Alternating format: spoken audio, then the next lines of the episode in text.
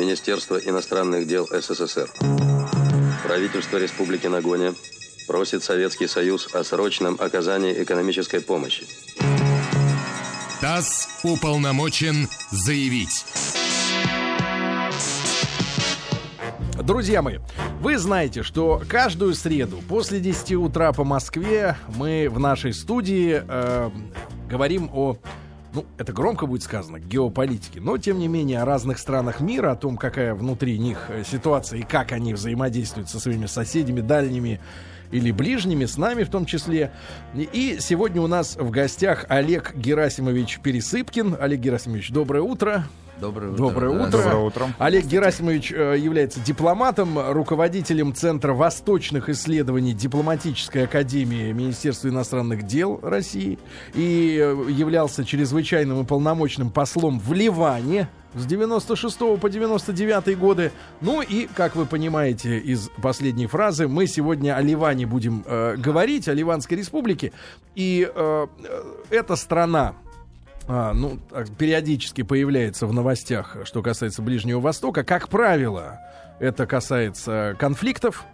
А, что мы знаем о Ливане? Ну, Олег Герасимович, я перечислю какие-то самые банальные вещи, что в голове укладывается, да. Ливанский кедр, который на флаге присутствует.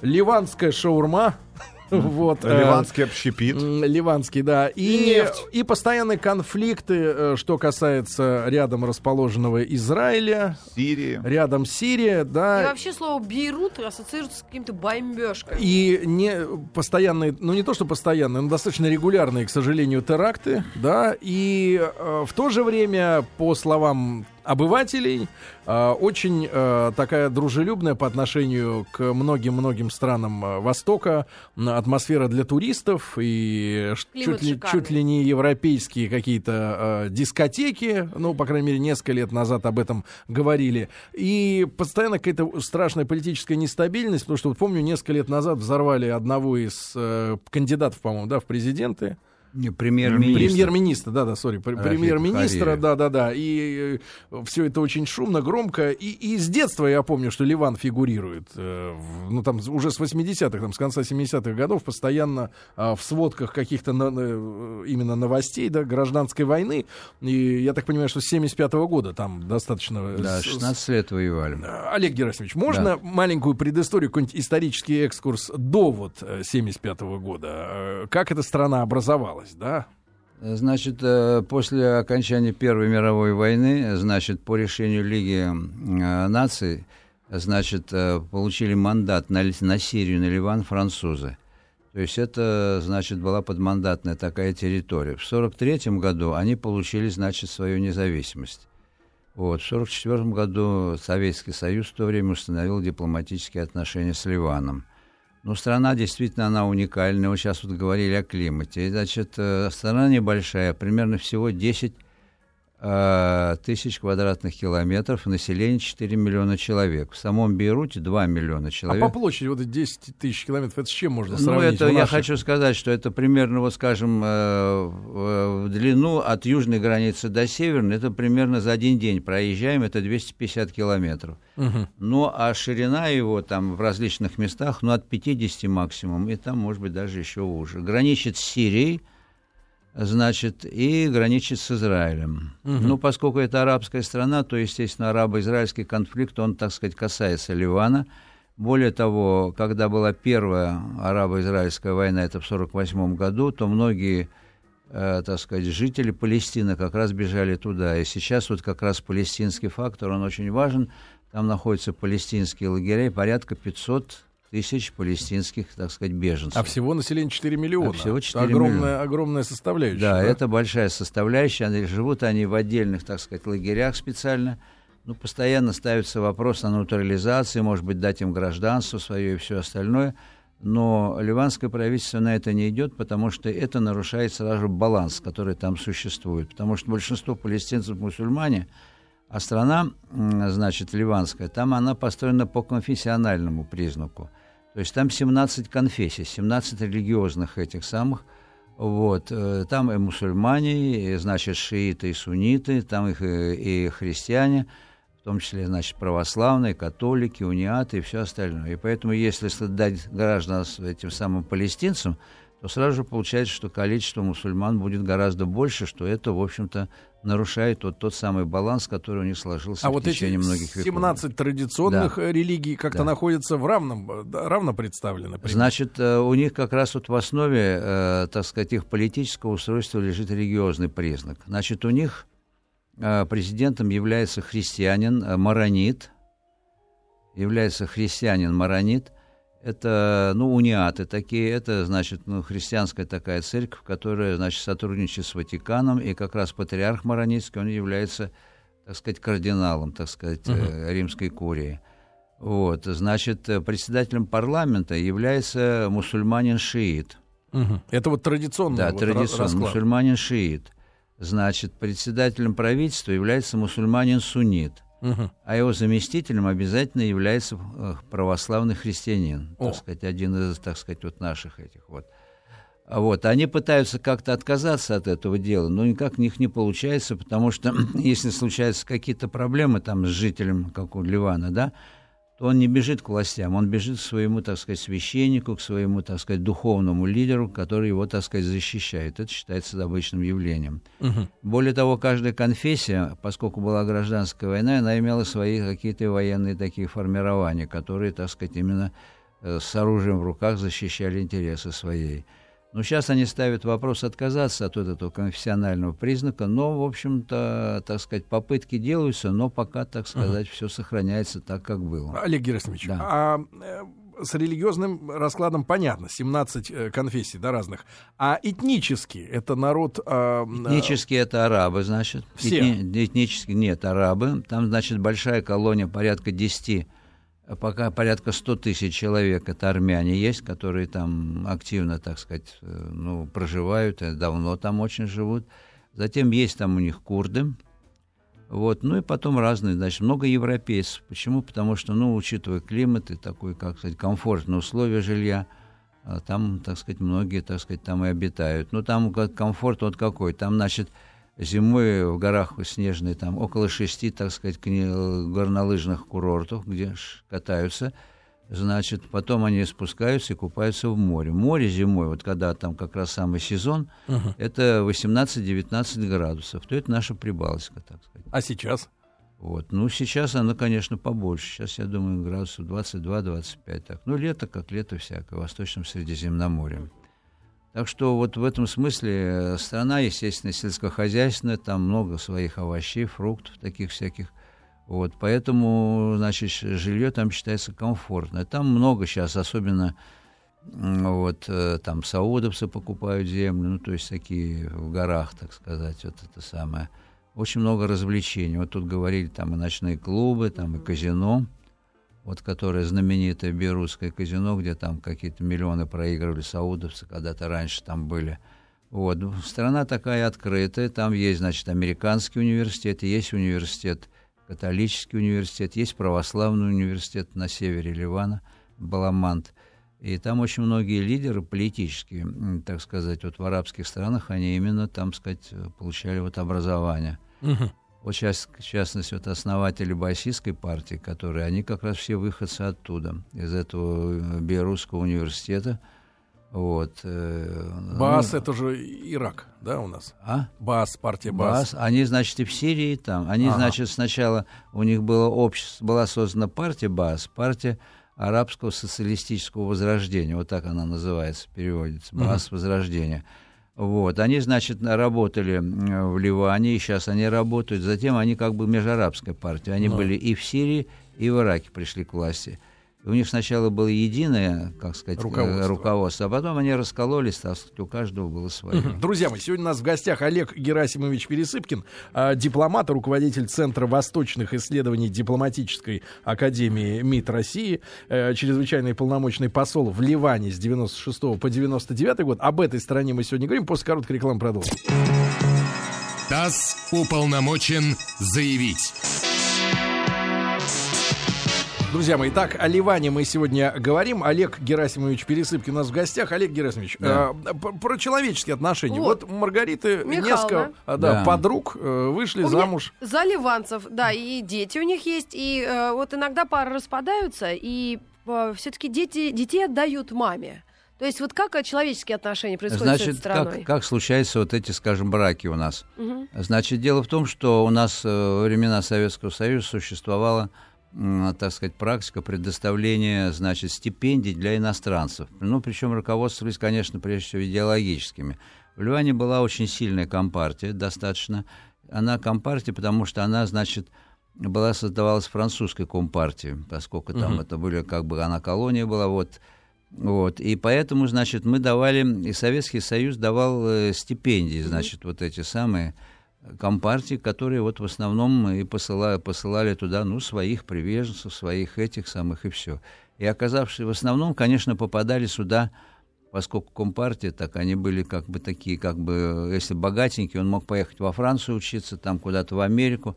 А, это попроще получа- к нам. А попроще они приезжали к нам. Вот, и, значит, они, значит, первый год, как правило, они изучали русский язык, а потом они вливались в общий состав наших студентов. А в основном это медицина или инженеры? Значит, да, значит, они в основном медицины, инженеры. Почему? Потому что эти специальности такие более-менее востребованные были, так это самое. Ну, потому что, ну, чего учить какой-то юриспруденции Ну там да. или все остальное, когда это самое, там совсем другие, так сказать, понятия на этот счет. А вот они, значит, получали как раз в основном медицинские специальности. Ну и здесь, естественно, в студенческой среде они находили себе эту пару. Блондинок. Ну, В какая, основном. какая уже соглашается. И поэтому, вот, и, значит, они приезжали, из них жили они, как правило, хорошо. Ну, семьи, они так не такие уж большие, скажем, как в других арабских странах, но три-четверо в каждой семье.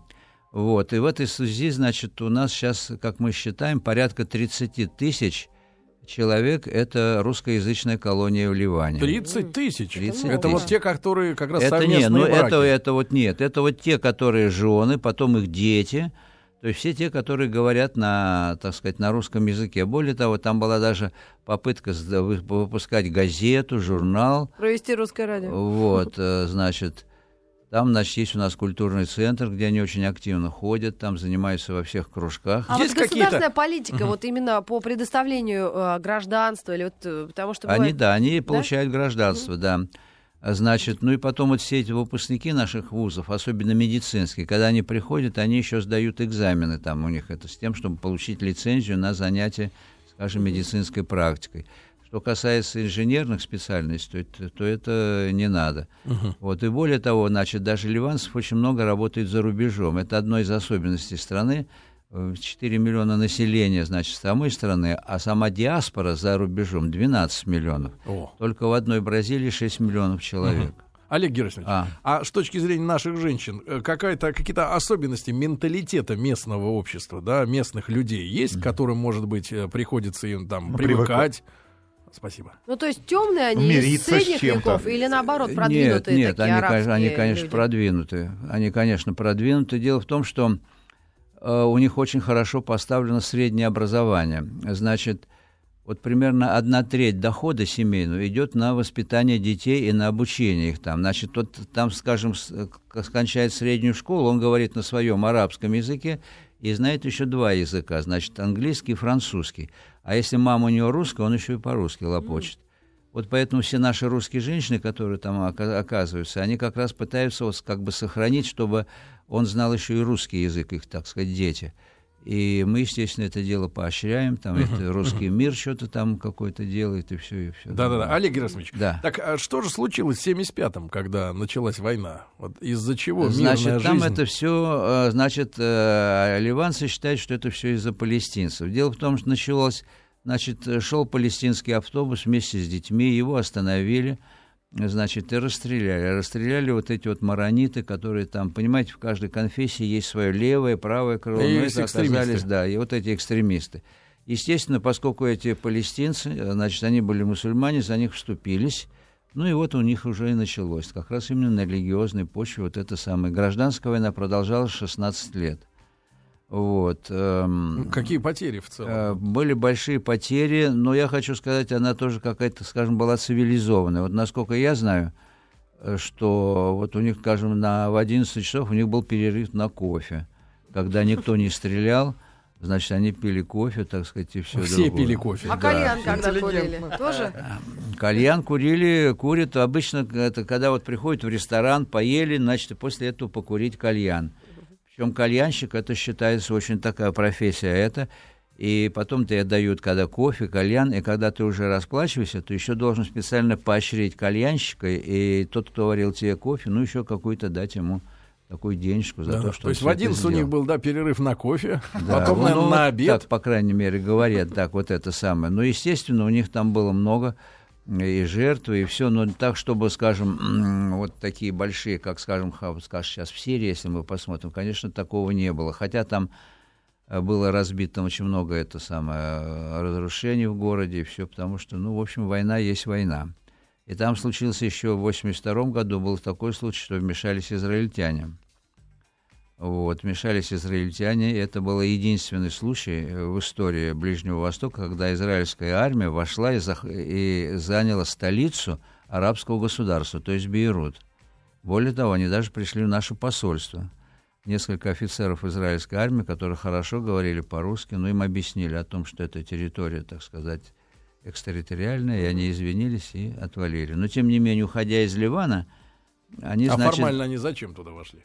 Они, значит, Мир это самое. Нет, они вошли для того, чтобы подавить вот этих палестинцев там, которые... А, то есть они Да. как, как бы на, Да. на стороне одной Да. из э, группировок. Значит, дело в том, что там, значит, были вот палестинцы, я хочу сказать, и в лагерях в этих у них там было различные группировки палестинские, там тоже левые, правые, вот, и там же и Арафат был, тоже находился в Бейруте. Мгм. Вот, потом он переехал в Триполи, там, значит, на север Ливана, а потом уже оттуда он перебрался в этот самый, э, в Тунис. Ну и вот они воспользовались вот этой там заварушкой внутренней для того, чтобы войти, ну и расправиться с палестинскими. Там как раз в окрестностях Бейрута есть э, большие палестинские лагеря. И вот Сабры они, и Шатила. И Шатила, да. И вот они как раз туда вошли, э, значит, израильтяне, и вот там как раз учинили вот эти всякие там расправы. Говорят, Большие э, количество жертв. да, Большое. ну там этот руководил, это вот у них этот генерал Шарон, этот Ариэль Шарон. Это.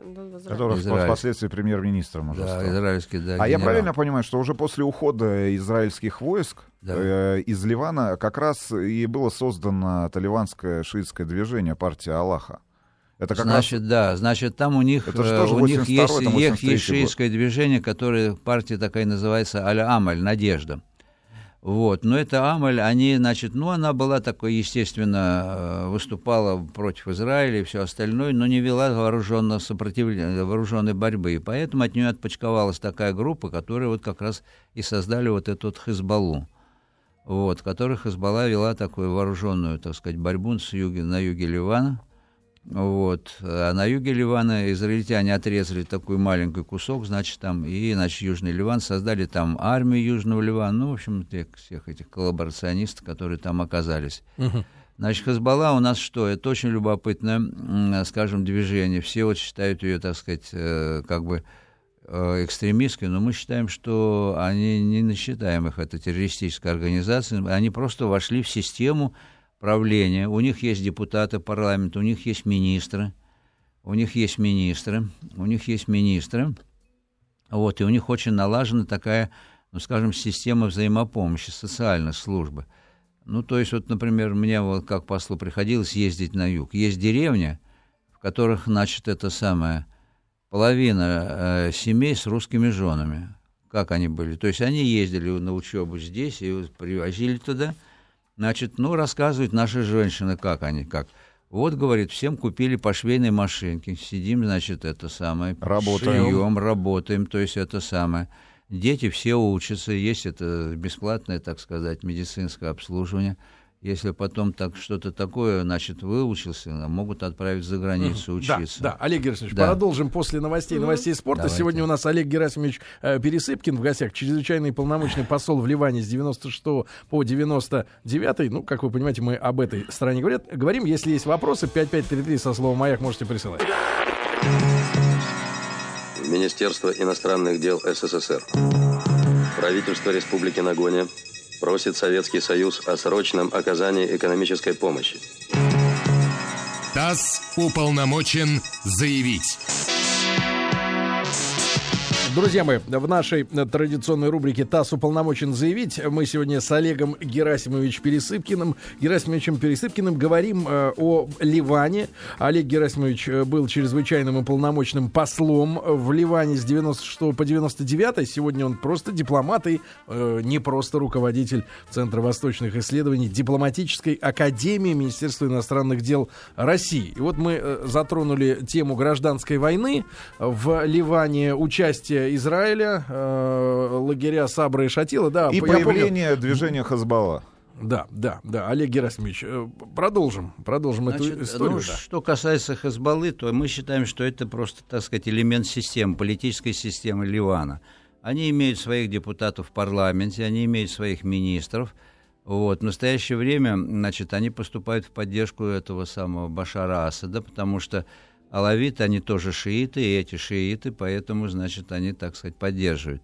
Естественно, это вызывает, э, там э, какие-то раскол произошел в обществе, потому что часть ливанского общества, особенно сунниты, они вот это самое Харири, бывший, так сказать, это самые сторонники покойного президента, они выступают как раз в поддержку этой самой оппозиции.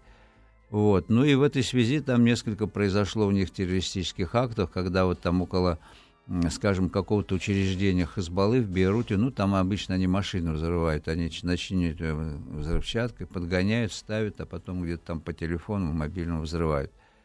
Вот, это, естественно, на- накаляет обстановку, и формально и официально все представители, так сказать, властей Бейрута в Ливане, они говорят, что они дистанцируются от тех событий, которые там происходят. Но, это, но они не могут дистанцироваться. Почему? Потому что через границы бегут эти самые оппозиционеры, когда их нажимает эта армия, прижимает к границе. И более того, значит, э, как раз Башар Асад и правительство в Дамаске требуют, чтобы они закрыли границу. Но фактически закрыть границу невозможно. Это по горам проходит, и там всегда можно пройти, проползти и все остальное. Вот это, поэтому они очень волнуются во именно э, ситуации, которая складывается в Сирии. Если там все нормализуется, то я думаю, что Ливан это опять будет таким. А очень же часто можно слышать упреки в адрес Да. движения, что оно поддерживается, ну ладно, там сирийским правительством, да, потому что действительно алавиты, Да. шииты, но еще и э, иранским, Иранский, и- да. иранским правительством и, в частности, э, стражами революции. Вот какие вот там отношения? Нет, ну, поскольку они все шииты, они все считают себя, но во- все мусульмане, они считают, что они братья, так сказать, это сам, по религии. Вот, поэтому сунниты, там, Саудовская Аравия, Катар, они поддерживают этих суннитов, а, так сказать, Иран поддерживает этих самых, действительно, Башара Асада и поддерживает Хазбаллу. Там даже какая-то, видимо, есть и какая-то финансовая, моральная поддержка. Так а роль религии в этом во всем? Мне почему-то она... Она не, это расстраивает. нет, непримиримые противоречия между вот этими двумя течениями. Это же чисто политические игры, а, а они просто под этим, этим прикрываются верой Ну, своей? понимаете, э, в настоящее время религия это стало, так сказать, уже стало как бы политикой. Ну вот да. когда мы говорим ислам, а потом есть такое выражение исламизм, то есть это вот как раз уже именно с политической, когда религию используют в политических целях. Ну, возьмем, скажем, иранскую, там, когда э, иранская революция исламская произошла, они же начинали, занимались экспортом исламской революции, значит, это самое, так примерно как коммунисты э, формировали это, и это вызвало, так сказать, вызывало такие какие-то раздражения, потому что они боялись, там, Саудовская Аравия, там, все вот эти монархические режимы, они, конечно, боялись вот этой экспорта исламской революции. Шаха свергли, глядишь, что что-то случится и здесь у них. Вот. Но сейчас иранцы отказались от этого дела, и, но тем не менее, естественно, они сочувствуют и помогают своим, так Ну, сказать, шииты в братьям. меньшинстве, правильно же? Да, шииты в меньшинстве. Всего считается сейчас полтора э, миллиарда мусульман во всем мире. Полтора миллиарда. Из них примерно 100 тысяч вот шиитов. Значит, шиит это Иран, это Азербайджан наш. Ну и затем группировки там есть в Пакистане, там в Афганистане, в Йемене тоже шииты большое количество. Вот. Где-то в Северной Африке есть, там в Тунисе и все. Вот. Ну, что делать это? Кстати, шииты э, и коммунизм, коммунисты и шииты одного корня в арабском языке. Да? Да. Ну, это просто группа, группировка, так бы так это самое. Ага, okay. вот оно что. Друзья мои, мы сегодня с Олегом Герасимовичем Пересыпкиным говорим о Ливане. Э, да, Олег Герасимович, и э, сегодня вот то, то правительство, да, которое действует mm-hmm. в Ливане, оно какую позицию занимает относительно событий в Сирии? Значит, они пытаются, они пытаются дистанцироваться, так сказать, от того и никого, ни того не поддерживать, ни того, ни другого. Они считают, что это внутренние дела Сирии, пусть они, сирийцы, сами разбираются без вмешательства извне. Без вмешательства извне. Но остаться в стороне они не могут именно в силу, значит, если у соседа горит дом, то так искры летят и в твою сторону. Вот, и поэтому, значит, там как раз вот и, и случаются вот эти всякие у них... Какие у них сегодня отношения с Израилем? После с Израилем, войны. С Израилем у них нет отношений. Значит, и если у вас есть э, в паспорте израильская виза, скорее всего, вас в Ливан не пустят. Потому что Сирия и Ливан, они находятся в состоянии войны с Израилем. До сих пор? До с настоящего время, да, в состоянии с Израилем. Поэтому, значит, это самое не пустят. Но как, как... А наоборот? если у тебя есть э, ливанская виза. Видно, я, скорее всего, в Израиле, ну, может быть, и пустят, но будут долго допрашивать, что вы делали в Ливане, как это самое, с кем встречались. Ну, вот у нас не, были Не давали вам что-нибудь с собой перевезти? Ну, в чемодан. Сами собирали чемодан, Сергей Валерьевич. Это да, но это в Израиле, да, правильно. Я в Израиле так трясли, а у меня там одни трусы носки. А какое, проч... какое прочтение итогов э, летней кампании 2006 года в Ливане и в Израиле. Это о чем Итогов, вы? ну, и последней войны. В 2006 да, году, да, это самое, значит, ну, израильтяне м, пытались, так сказать, разбомбить вот эту союзную инфраструктуру и военную структуру Хазбаллы. Вот. Сначала они, значит, это самое бомбили ее, а потом пришлось им ввести свои вот эти самые танки там и прочее, прочее. Но Хазбалла, так сказать, они очень закопались хорошо в землю. И я могу сказать, что в этой связи они считают, что они, хотя там, конечно, они раздолбали израильтяне и Тир, там и Сайду, и в Бейруте несколько таких объектов, но они считают, что они одержали моральную победу, что израильтяне, так сказать, не смогли уничтожить Хазбаллу. Ну, что касается э, в Израиле, то это, естественно, там у них стали разборки там в правительстве, там, по-моему, начальник генштаба ушел в отставку. Потом у них было очень много, потому что Хазбалла, они же стреляли по территории, по Северной э, Израилю, по территориям Северной Израиля, и оттуда порядка одного миллиона человек отправились на юг, бежали на юг. То есть это была, в общем-то, какая-то такая гуманитарная катастрофа. Гуманитарная катастрофа. Ну и потом все-таки понимаете, это один миллион человек снялся, так сказать, со своих мест, поехал куда-то туда, их надо кормить, поить, обеспечивать чем-то и все. По крайней мере, э, ливанцы считают, что они одержали моральную такую, даже и военную победу. Вот. Причем там им сразу получили деньги, кстати, от всех арабских стран. И уже те, которые потерпели, потерпели, потерпели там какой-то там ну, ущерб. свой ущерб и имущество потеряли, они сразу давали им деньги, и те начинали восстанавливаться. Угу. Вот Какие такие. у нас отношения с Ливаном? Значит, отношения у нас с Ливаном, я бы сказал так, хорошие. Вот, значит, у нас э, отношения было в 1944 году установили. Вернее, мы установили отношения с Сирией и с Ливаном одновременно. Значит, сирийцы обратились к нам с просьбой, очень долго нас, так сказать, приветствовали, и, значит, хвалили, как что мы ведем войну с фашистами там и прочее, прочее. Вот. И, значит, там приехали наши представители из Каира, установили дипотношения э, с Сирией и одновременно с Ливаном. Вот. И с тех пор наши отношения хорошо развиваются. Я могу сказать, что у нас торговые отношения, скажем, можно э, сказать, что порядка э, полмиллиарда значит, долларов торговый оборот за счет того, что мы поставляем туда, там две у них электростанции, которые работают на нашем мазуте. Поэтому 2, на 3, нашем? На нашем, да. Значит, у нас есть этот, там старое оборудование, которое работает... Только на нашем мазуте? Нет, работает на мазуте, где с большим содержанием серы. Mm. Ага. Вот, поэтому, значит... Но это наша нефть. Э, да, нет, это, значит, наша, это из Самары, там нефтеперегонный завод, вот это Лукойл гонит туда. Два танкера пригонят, и вот у нас уже сразу несколько, там сказать, тысяч этих самых. Это большие, это самое. А так... У нас у кого? У нас имя у, у России. России, у а, России, да? да. Вот, значит, что мы еще оттуда у них? Немножко покупаем фруктов. Вот, фрукты у них овощи хорошие, значит, вот.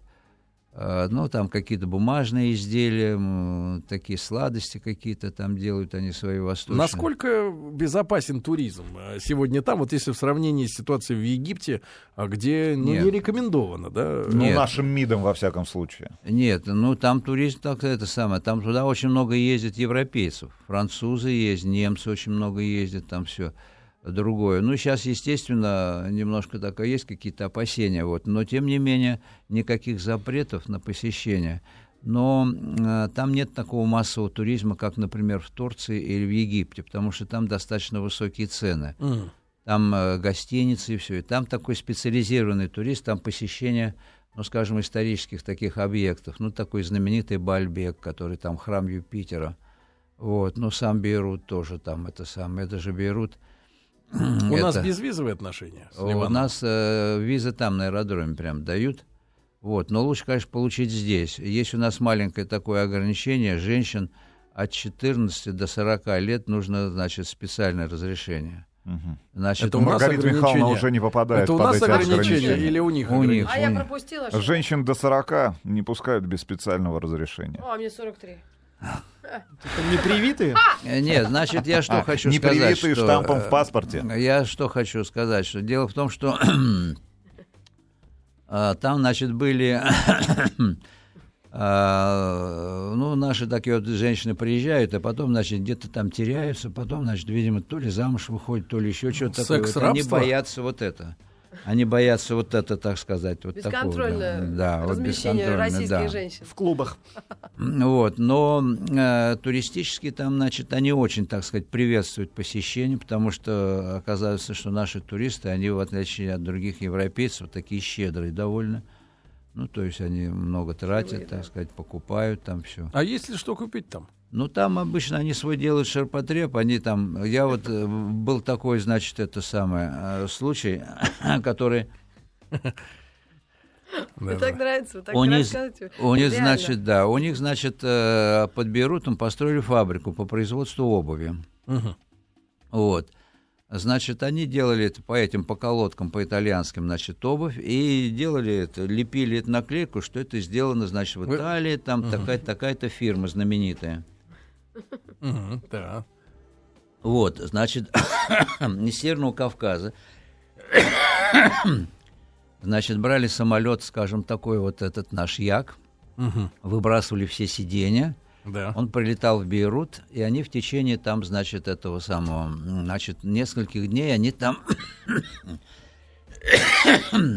они там работали, они покупали все вот эти вот башмаки, угу. Значит, привозили их сюда. Ну, там, естественно, какая там таможня в Северном Кавказе проходили. И все потом эти башмаки под видом итальянских, они расходились по всей России нашей безбрежной. Угу. То же самое и с этими. Вот они там всякие рубашки, женское белье нижнее. То есть они контрафактом все... занимаются. Все... Этого не скрывают. Нет, но они говорят, что почему? У нас мы делаем по лекалам, там по всяким этим самым модели, там ну, все такие. Захотели китайцев обойти. Ага. Нет, ну они там масштабы, конечно, не такие, как китайцы. Китайцы прямо сейчас, как только раз, они уже корабль плывет, и они уже там в трюме уже шьют чего-то это самое. Нет, а эти... Нет, причем они очень достаточно хорошие так сказать, и вот да. это вот покупают, да. Да, да. Олег Герасимович, да. спасибо вам огромное за интересный рассказ. Прояснили ситуацию, да, прояснили спасибо ситуацию. Огромное. Ну, Друзья мои, да, да, да, у нас сегодня в гостях Олег Герасимович Пересыпкин, а, дипломат, руководитель Центра восточных исследований Дипломатической академии Министерства иностранных дел России, а, чрезвычайный и полномочный посол в Ливане с 96 по 99 год. Да, ну понятно, что ситуация с безопасностью увязана с Сирией, но в целом, я смотрю, страна интересная. Можно, по крайней ну, мере... Обувь есть. Замуж за рубеж. Да, я понимаю.